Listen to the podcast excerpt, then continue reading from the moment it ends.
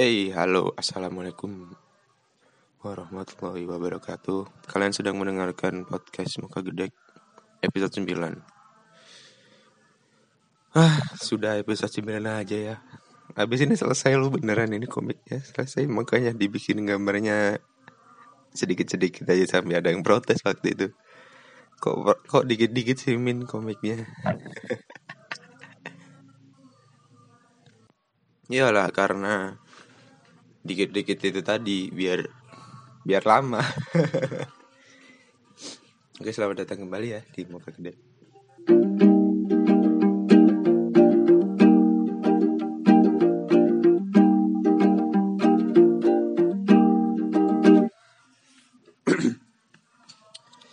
Sebelumnya terima kasih buat yang mendengarkan dan yang masih membaca komik Muka Gede.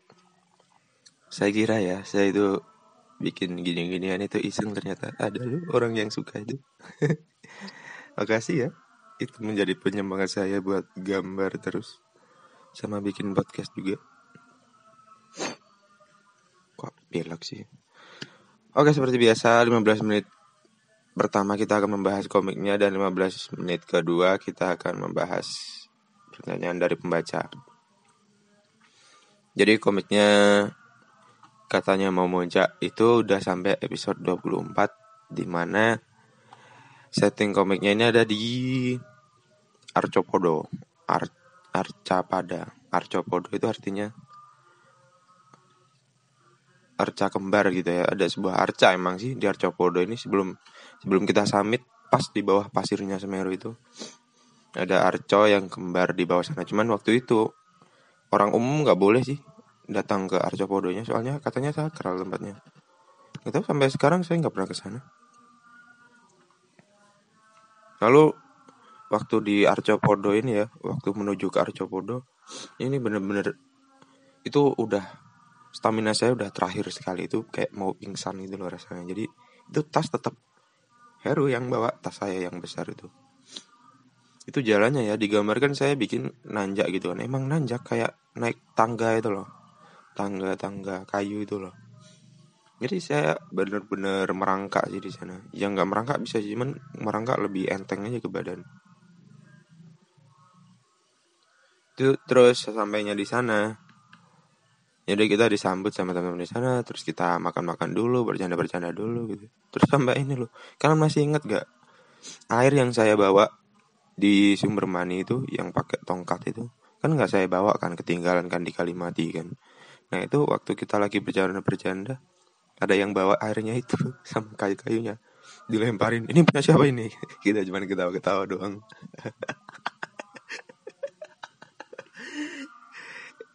Itu goblok sumpah ya. Kita itu sudah nyari air jauh-jauh ya. Berapa kilo? Dua kilo pp itu kan. Mana jalannya terjal begitu. Terus udah giliran udah dapet airnya malah akhirnya ketinggalan. Terus ada yang bawain lagi ke atas. Sumpah kita ini ya bener-bener ngerepotin banget tau. Makanya kalau pemula-pemula banget itu kalian harus membawa temen buat ikut pendakian. Temen yang udah pernah ikut pendakian. Jadi kalian nggak perlu nggak perlu takut sih buat ikut pendakian. Kalau ada orang yang apa ya belum pernah mendaki terus mendaki sendiri itu itu keren sih. Cuman menurut saya itu terlalu nekat ya. Soalnya naik ke gunung itu nggak nggak segampang kalian kayak wisata gitu kan. Nah terus pas sudah malam ini kan udah waktunya tidur tuh. Saya masih belum bisa tidur si Bendot itu. Awalnya dia mainan HP HP dia tuh HP Cina yang besar itu loh. Terus ada TV-nya jadi dia lihat TV dulu. Terus waktu itu kita lihat beritanya ini siapa? Mbah Marijan yang meninggal itu loh. Wah makin ngeri deh. Makin ini tahu makin takut rasanya mau naik ke Gunung Semeru itu. Kan Gunung Merapi meletus waktu itu. Nah kemudian yang bendotnya ini nawarin kan kau mau pakai teleponku nggak? Mau telepon siapa? gitu. Mau mau dong mau mau. Akhirnya saya telepon orang tersayang saya yaitu mama saya. Terus telepon ibuku kan di teleponnya itu kayak ini tau kayak kayak saya lagi main ke ke mana gitu ke rumah temen gitu. Halo bu. Saya udah nyampe di kaki Semeru nih. Terus ditanyain balik kan loh kok bisa nelpon? Pakai HP ini siapa? Gitu kan. Sehat-sehat aja di sana. Kayak kayak bersami tau nanyanya. Alhamdulillah sehat. Terus dia tanya lagi gimana? Seru di sana? Mamannya gimana? Makanannya gimana? Kata dia wah dia kalau tahu saya di sana nangis mungkin. Udah makanannya begitu ya. Makanannya enak sih cuman perjalanannya men. Wah. Saya kan anak mama ya. Iyalah masa anak mamamu? Kalau anak mamamu kita bersaudara dong. Ya. Setelah ngobrol-ngobrol kan. Ngobrol lumayan lama loh 5 atau 10 menit gitu. Terus nggak pun bu. Tak tutup ya besok HP-nya masih dipakai. Oh ya wes. Hati-hati. Sehat-sehat ya. Assalamualaikum waalaikumsalam. Gitu pet HP-nya dimatiin. Terus dari tenda yang lain. Cie, ada yang kangen sama mak eh, ada yang kangen sama ibu eh, cie, cie gitu. oh iya denger semua ya ini kan tenda bukan tembok. Cie kangen kangen. Aku telepon juga dong sama ibuku kata mereka. Udah amat saya nggak malu waktu itu di sana. Biarin orang saya masih kecil kan waktu itu. Boleh dong berarti saya kangen saya mama saya. Waktu udah besar juga boleh kok kangen sama mamanya. Nah di episode komik yang ke-25 itu tuh saya masih belum bisa tidur. Saya tuh nanya ke Bendot kan, kita emang beneran besok mau ini ya, mau muncak ya gitu. Gitu kalau kalian udah nyampe di Arcopodo ya, bentuknya Semeru itu gede banget tau. Kayak mustahil gitu nyampe nyampe di atas sana itu. Itu jauh banget gede banget itu tapi katanya itu udah nyampe ke ketinggian berapa gitu. Ketinggian berapa ya kali mati itu? 2700 apa 900 gitu. Pokoknya berapa ratus meter doang gitu tinggal ke puncaknya gitu. Nah si leadernya itu nyemangatinya gitu. Kita udah berapa ratus meter doang ini mau naik ke puncaknya. Kita udah jalan jauh gitu kan kata dia. Ya udahlah gitu. Terus saya nanya-nanya ngajak ngobrol si Bendot terus ternyata dia tidur. Saya udah ngomong panjang-panjang ya. Dia tidur kampret banget mah tapi emang sih capek lah seharusnya habis perjalanan jauh begitu ya. Kalau saya karena penasaran aja makanya nggak bisa tidur. Terus pas tidur itu ya si Hero apa si Bendot itu malah kentut kentut itu kan kentut dalam tenda kan ya udah berarti muter di situ aja kan kentutnya. Kampret banget sumpah. Mana waktu itu ya posisi posisi tenda itu miring tau. Miring ke arah Heru. Jadi kita kalau tidur melorot ke arah dia. Mana di tempat Heru tidur itu ada air menggenang di dalam tendanya. Jadi dia itu tidur di genangan air dia sampai sakit tahu besoknya mau summit itu nah itu dia episode 25 dari komik katanya mau muncak. Buset, baru 8 menit udah selesai. Gak apa-apa ya. Nah pertanyaan, eh pertanyaan sesi berikutnya adalah membacakan dari pertanyaan pembaca dan pendengar. Dari sahabat saya yang bernama dengan akun agus.wahyu. Siapa ya? agus.wahyu.p Pertanyaannya sama kayak minggu lalu. Jadi minggu lalu, minggu lalu itu dia nanya berapa hari jika menelusuri wisata di Lumajang, semua wisata di Lumajang. Itu pertanyaan dia kehapus. Emang itu Instagram itu gimana sih fitur pertanyaannya? Dikasih pertanyaan malah nggak bisa dibuka. Jadi kalau ke Lumajang full itu ya nonstop mungkin kamu bisa muter-muter Lumajang itu ke wisata yang terkenal terkenalnya itu tiga hari lah. Tiga hari full itu si sopirnya udah sampai sakit-sakit itu bawa motornya kecuali kamu mau ambil paket tur paket turnya muka gedek ya kamu bisa ke Lumajang. Dengan itu ya tur wisatanya bisa di custom ya bisa dua hari bisa sehari pokoknya kamu kuat aja. Jadi ya kalau dari Jambi ke Lumajang sini dua mingguan lah ya biar bisa pas itu. Perjalananmu kan berapa hari? Dari Jambi ke sini anggap aja empat harian empat hari tambah empat hari udah delapan hari. Delapan hari tambah tiga hari udah delapan tambah tiga berapa? Sebelas hari. Belum kamu apa ya kayak rest gitu loh istirahatnya di rumah itu 12 hari. Ya udah hampir dua minggu. Sini aja nggak apa-apa. Terus pertanyaan berikutnya dari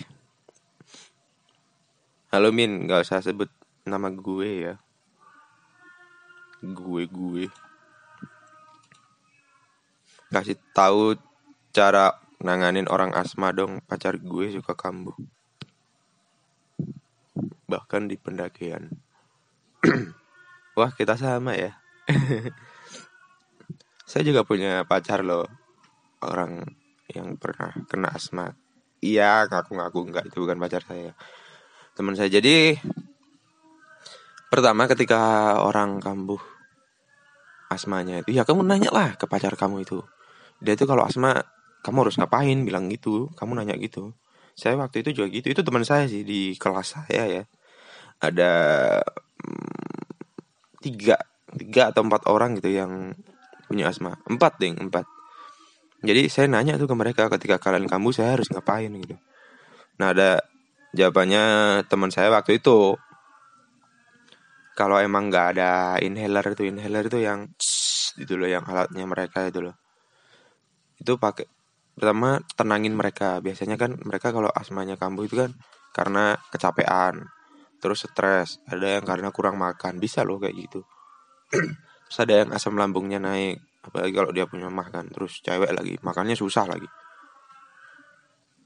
Mending kamu nanya aja langsung ke dia gitu. nah kalau itu kan penyebab dari teman-teman saya ada yang karena stres karena apa ya karena kecapean gitu. Nah terus kemudian pokoknya tenangin dia dulu setelah dia tenang kalau orang asma kan banyak yang ngerubung tuh teman-temannya. Kamu suruh pergi dulu temannya jangan jangan dekat-dekat. Biar dia dapat udara lah. Dia dapat oksigen kan. Kalau enggak bawa dia menjauh dari kerumunan itu. Terus kamu suruh dia duduk atau berdiri terserah dia. Soalnya yang ngerasain sakitnya itu dia. Kalau saya sih seringan saya suruh duduk ya duduk terus kakinya selonjor gitu. Terus saya berada di belakangnya. Enggak pokoknya apa kayak nyender sesuatu gitu. Pokoknya perutnya jangan sampai nekuk lah. Perut dia jangan sampai nekuk. Lalu yang berikutnya ini permintaan dia ya. Jadi dia tuh nyuruh ngasih dia tisu atau apa ya? Uh, sapu tangan lah, semacam sapu tangan lah. Terus ditaruh ke dideketin ya disiram air dulu. Itu dibasahi kan, setelah dibasahin pakai air. Nah, airnya kamu peras dulu. Nah, setelah itu, setelah tisu atau kainnya itu basah, kamu deketin ke hidung dia. Nanti, dia itu nyedot uap airnya itu loh. Ya aneh sih emang tapi waktu teman saya nyuruhnya seperti itu. Nah setelah dia nyedot itu nanti kalau dia udah itu kan sakit ya. Katanya kalau asma itu kan sakit kan terus dia harus ngatur napasnya. Kalau enggak dia bisa mati loh gitu loh. Setelah dia udah bisa ngendaliin diri dia sendiri, dia ngambil sendiri itu tisunya sama atau lap basahnya itu. Jadi dia sendiri yang menghirup. Kayak gitu sih. Kalau masih parah ya kamu harus manggil dokter. Itu ya yang tak mau disebut namanya. Lalu ada pertanyaan lagi dari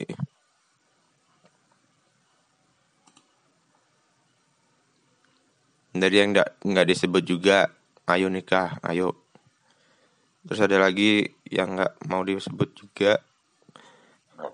Kalau nggak bahas komik bisa gak bisa. Terus dia nanyanya cara kuat menghadapi dia yang lebih sayang orang lain daripada kita. Nah dia ini siapa dulu? Pacar kamu pak suami kamu? Kalau pacar kamu dia lebih sayang sama orang lain ya ya gimana? Terus kamu minta? Ya tanyain lah kenapa dia sayang sama orang lain kan daripada kita gitu. Kalau ini pacar ya. Kenapa kamu lebih sayang sama orang itu daripada saya misalnya daripada aku gitu misalnya? Ya misalnya dia jawab itu adiknya dia atau itu orang tua dia. Ya, ya harus lah dia harus sayang sama orang lain selain kamu. Terus kalau dia suami kamu wah ini kayaknya kalian harus berkomunikasi deh saya nggak mau ikut campur ya. Nah pertanyaannya kalau dia orang lain misalnya dia bukan siapa-siapa kamu gitu kan. Terus kamu nanya cara kuat menghadapi dia yang lebih sayang sama orang lain daripada kita. Jadi ya hitungannya udah orang lain gitu. Kalau dia sayang sama orang lain ya udah ngapain kamu sayang juga sama dia mungkin itu adalah orang yang kamu suka gitu ya. Terus dia sukanya sama orang lain ya. Cara menghadapinya ya ya udah. Apa ya?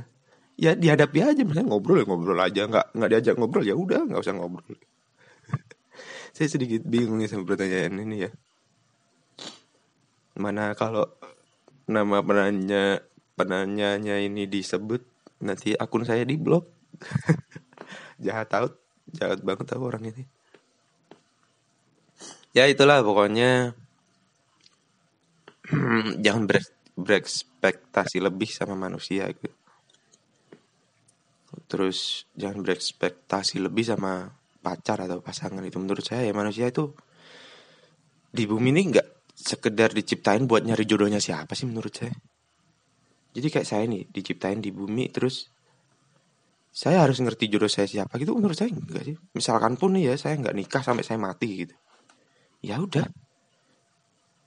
Terus kan saya udah bilang kan di episode kemarin kalau life goal saya itu bukan menikah atau apa gitu, tapi bisa berfungsi atau bermanfaat banyak buat orang lain gitu. Kalau kalau tujuan manusia cuma buat nyari jodohnya sih ya useless aja kalau gitu kalian nggak usah lahir deh berdua itu yang berjodoh gitu. mungkin ini ya kita itu kebanyakan film romantis ya apalagi yang kayak film FTV itu yang kayak apa anaknya juragan duren terus ketemu sama konglomerat gitu terus mereka pacaran terus mereka nikah gitu. Kayaknya kita kebanyakan dicekoki sama cerita-cerita seperti itu deh. Jadi apa ya kayak kewajiban gitu ya kayak kita itu punya pasangan hidup itu kayak sebuah kewajiban gitu. Kalau menurut saya pribadi sih enggak ya saya tujuan hidup manusia itu enggak cuma nyari siapa jodohnya dia gitu menurut saya. Itu sih nggak menjawab ya nggak tahu pusing pusing kau pertanyaan berikutnya dari Erwit underscore Alpukat atau buah naga Alpukat lah jelas dan berikutnya dari komik Bung Bro, kalau mesum di gunung aman gak? Enggak. Saya tidak menyarankan Anda membuat mesum di gunung. Mending Anda menyewa hotel yang lebih aman dan empuk. Tapi rawan digerebek. Pertanyaan berikutnya dari Munsif Ariela. Apa sih podcastku? Mama nih kucing. Bukan, podcast itu bukan makanannya kucing. Jadi podcast itu adalah aplikasi untuk mendengarkan radio ya semacam radio online gitu. Kalau misalnya vlog kan adanya di YouTube. Nah, kalau audio log adanya itu di podcast. Nah, vlog itu kalau di YouTube, podcast itu kalau di audionya itu ya entah kalian kedengarannya di Spotify atau di di Google Podcast atau di Apple Podcast atau di iTunes atau di mana-mana lah banyak itu bisa dengerin podcast ini orang kampung emang nih yang nanya nih tag orang itu. Pertanyaan berikutnya dari ya baguslah. Apa goalsmu buat podcast dan komik muka gede ini Pak Admin? Jadi kalau podcast ini sebenarnya saya 100% iseng ya. Saya ingin apa ya melatih sih melatih. Melatih ngomong saya melatih mengembangkan materi saya gitu. Jadi I really comfortable in public speaking. Saya merasa nyaman banget itu bisa menguasai public speaking public speaking kan kayak ngobrol di depan orang banyak itu loh. Nah kan selama ini saya masih belum ada kerjaan di rumah. Kerja ngerjainnya kerjaan di rumah. Nah one day kalau saya keterima di sebuah perusahaan saya udah punya skill public speakingnya gitu. Jadi saya saya ini kayak latihan sih jatuhnya sih. Melatih diri saya sendiri praktis gitu. Masih ya bagus lah nah kalau komik muka gedek ini saya ini pengen bikin ini sih sebenarnya. Saya pengen bikin komik yang saya kan pernah mencela tuh mencela film yang namanya komik 6 cm eh apa sih?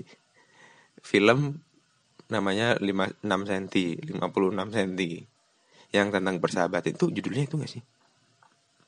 Ya pokoknya itulah ya kalian tahu maksud saya saya itu mencela film itu karena kebanyakan ya filmnya tentang persahabatan sih. Cuman ada juga tentang kayak percintaannya gitu kan. Lalu ada pendakiannya gitu pendakiannya susah gitu. Nah yang mau saya tekankan di beberapa komik saya ke depan saya tuh pengen jelasin ke halayak ramai kalau mendaki itu kamu nggak cuman buat nyari kamu bisa ketemu siapa jati diri temanmu gitu. Terus kamu bisa nyari pacar di sana? Enggak. Terus tujuan kalian adalah puncak? Enggak. Jadi di komik itu saya pengen memberi sisi lain dari pendakian di Gunung Semeru. Kamu bisa ke sini kamu bisa ke situ kamu bisa lihat ini bisa lihat itu gitu. Dan tidak lupa ada edukasinya. Saya pernah mencela film 5 cm itu karena gara-gara film itu banyak pendaki alay ke Semeru tanpa latihan yang khusus, tanpa perlengkapan yang lengkap, mereka berani naik. Dan kemudian jumlah korban di Semeru itu bertambah dari sebelum film itu dikeluarkan. Nah, karena apa? Mungkin ya itu tadi di film itu tuh edukasinya kurang gitu loh. Kalau kamu ke naik gunung, kalau kamu naik gunung itu ada beberapa alat yang harus kamu siapkan gitu kan mental terus fisik kamu sendiri juga harus disiapkan itu bukan cuman alat-alatnya doang badan kamu juga harus disiapkan nah di film itu ya emang film butuh sinematografinya sih maksudnya ya mereka nggak peduli mungkin ya. Dan itu mungkin nggak masuk masa pas waktu mereka lagi bercanda-bercanda atau bikin teks itu. Ya, nah terus lalu bikin packing yang tepat itu harus seperti ini seperti ini gitu. Kayaknya nggak masuk ya ke adegan mereka. Terus kayak ee -e itu harusnya ee nya di mana saja yang boleh gitu kan. Menurut saya sih nggak masuk sih adegan seperti itu di film mereka sih. Cuman kalau hmm, tentang persahabatannya mereka itu itu masuk sih. Boding saya belum nonton sampai sekarang. Jadi kalau kamu cuman mencela doang, kamu harus membuat sesuatu yang lebih dari yang kamu cela gitu. Wah, saya mau yang lebih dari film 5 cm, teman-teman. itu ya, ya bagus lah ya bagus lah bagus ya nama Instagram kamu. Ya bagus lah kalau saya seharusnya ya apik wes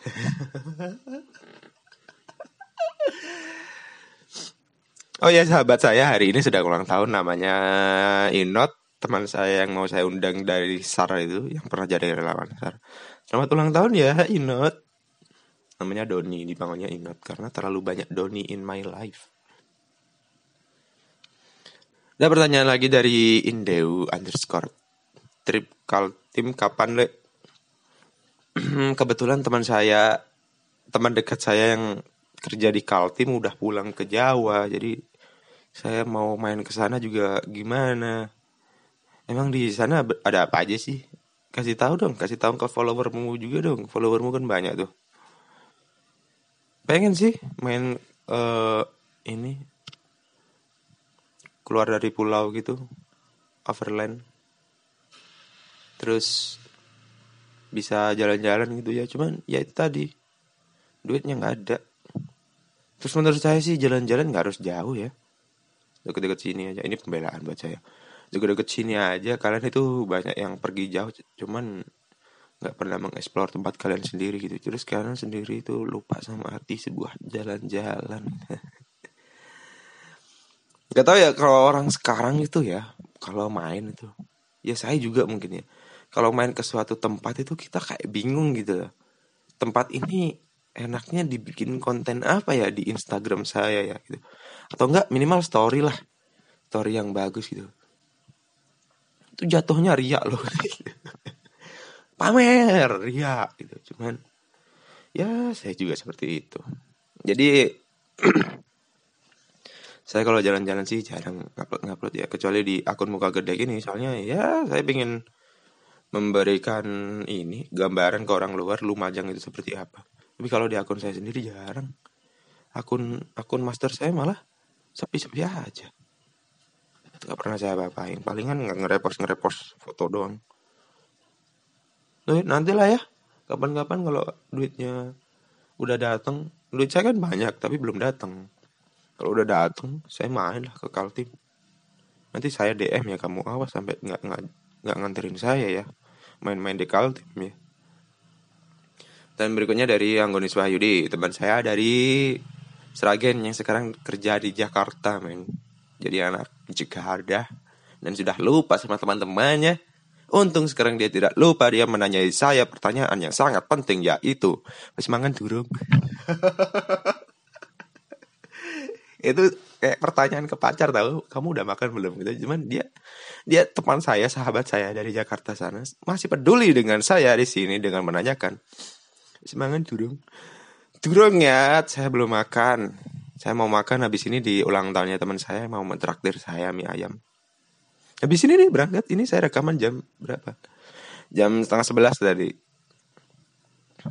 Habis ini jam satu saya makan sama mereka. Itu ya, saya belum makan Anggun Yudi. Terima kasih atas pertanyaannya. Terus pertanyaan berikutnya dari Bima Sakti Krisdian titik titik titik. Muka gedek punya teman muka triplek gak?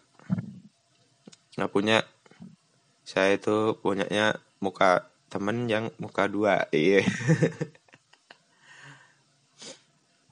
ya apa sih enggak enggak ada. Mana ada teman mukanya kayak triplek enggak ada ya?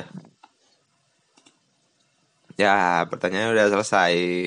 Padahal masih 27 menit dan ke belakangnya akan saya panjang-panjang ya.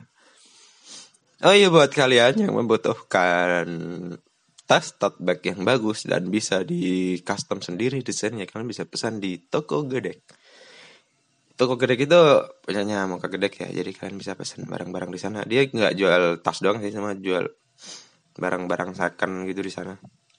Adalah apa ya di sana? Ntar ada yang komen nih. Bisa jual mantan nggak di sana? Buset ya hati nurani kalian itu di mana? Mantan itu biarkan dia hidup dan bahagia dengan orang yang berdua sama dia sekarang. Malah dijual-jual dibuang-buang nih ya bayangin ya kalau ini dinyatain nih eh dinyatain. Direalisasi ini omongan kalian ya kayak buanglah mantan pada tempatnya gitu. Misalnya apa ya kayak barusan itu bisa jual mantan nggak gitu? Jadi si mantan ini lagi makan-makan di kafe gitu kan atau di warung kopi lah sama pacarnya lagi berdua gitu kan. Boleh buang mantan di sini gak gitu kan ada orang begitu. Terus tiba-tiba boleh boleh saya bolehin kan. Terus kamu pergi naik motor terus pergi ke tempat mantan kamu yang sedang ngopi sama pacarnya itu. Terus kamu angkut dia kamu masukin dia ke trash bag. Ke trash bag yang hitam itu yang kresek bisa buat sampah bisa buat laundry itu. Kamu masukin dia ke situ bu terus kamu bawa dia naik motor gitu kan. Kamu centelin di centelin depan gitu kan. Kayak orang bawa cucian kotor jadi kamu naik motor ke sini jauh-jauh terus ada tempat sama kamu buang di situ. Kamu mau seperti itu? Enggak kan? Itu sangat tidak terpuji sekali gitu. banyak sih ledekan-ledekan kayak yang menggunakan mantan menggunakan mantan. Apa sih kalian itu? Orang kalian pernah bahagia juga sama dia. Disakitin sehari dua hari aja udah ini bencinya setengah mati. Padahal dia dulu membuat kalian bahagia setiap hari. Dihianatin satu dua hari aja marah beruntung dia nggak sama kamu. Yang beruntung dia bukan kamu. Ini ya kalau apa ya ada jodoh orang yang bilang kayak saya tuh jagain jodoh orang gitu kan.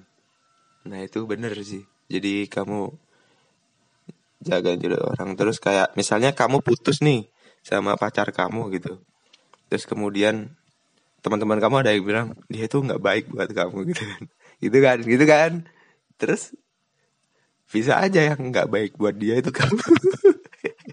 Kamu yang nggak pantas buat dia itu masuk akal loh. Misalnya nih kamu putus sama orang kan terus sahabatmu itu bilang mungkin kak dia itu nggak cocok buat kamu. Emang nggak cocok kamu tuh orangnya kampret banget. Maksudnya koplak banget keparat lah kamu itu jelek gitu dan dia orang yang putus sama kamu itu orangnya baik banget gitu ya udah bener berarti dia emang nggak cocok buat kamu karena kan nggak tanyakan orang orang baik untuk eh pria baik untuk wanita baik dan pria jahat untuk wanita jahat kan dan ketika pria jahat dapat wanita baik dan wanita jahat dapat pria baik, ya urusanmu. Saya nggak tahu, bukan saya yang bikin takdir. Kamu nanya aja langsung sama dia. Sama dia yang menciptakan kita gitu. Cuma herannya nih. Nggak ada yang panjang nih udah setengah juga jadi bahas itu. nggak ada yang nanya ke situ juga kan. Kasihan saya. Udah 31 menit, udah setengah jam muka, podcast muka gede menemani hari kalian. Buat teman-teman yang mendengarkan podcast ini di rumah atau di perjalanan pulang dari kantor atau yang lagi jalan-jalan sama teman-temannya atau yang lagi melakukan perjalanan, pokoknya terima kasih sudah mendengarkan podcast ini dan membaca komik muka gede juga. Semoga hari kalian menyenangkan lah. Terima kasih sudah membaca dan mengelike dan memfollow komik muka gede sampai hari ini itu sangat berarti buat saya ya. Sudah hampir 700 followernya. Yeay. Habis ini udah 1K. Wow, saya mengalahkan teman-teman saya yang 1K. Padahal akun saya sendiri nggak sampai setengah K. itu ya pokoknya terima kasih sekali buat teman-teman yang mendengarkan juga. Saya ulang lagi. Saya, saya pokoknya terima kasih banget lah. yang mendengarkan bisa sampai 50 orang itu saya kayak ngobrol di depan kelas ya. kayak ngasih kuliah tau 50 orang. Sama ini presentasi MLM. oh enggak deh, presentasi MLM cuma 12 orang ya. Ya itulah pokoknya. Jangan lupa kalau mau beli tote bag bisa dibuka gede iklan lagi. Sehat selalu dan semoga rezekinya dilancarkan, urusan dipermudah. Semoga kalian tetap bisa tersenyum sepanjang hari ini dan hari-hari berikutnya. Dan jangan lupa bersyukur. Podcast Moga Gede undur diri dulu. Assalamualaikum warahmatullahi wabarakatuh.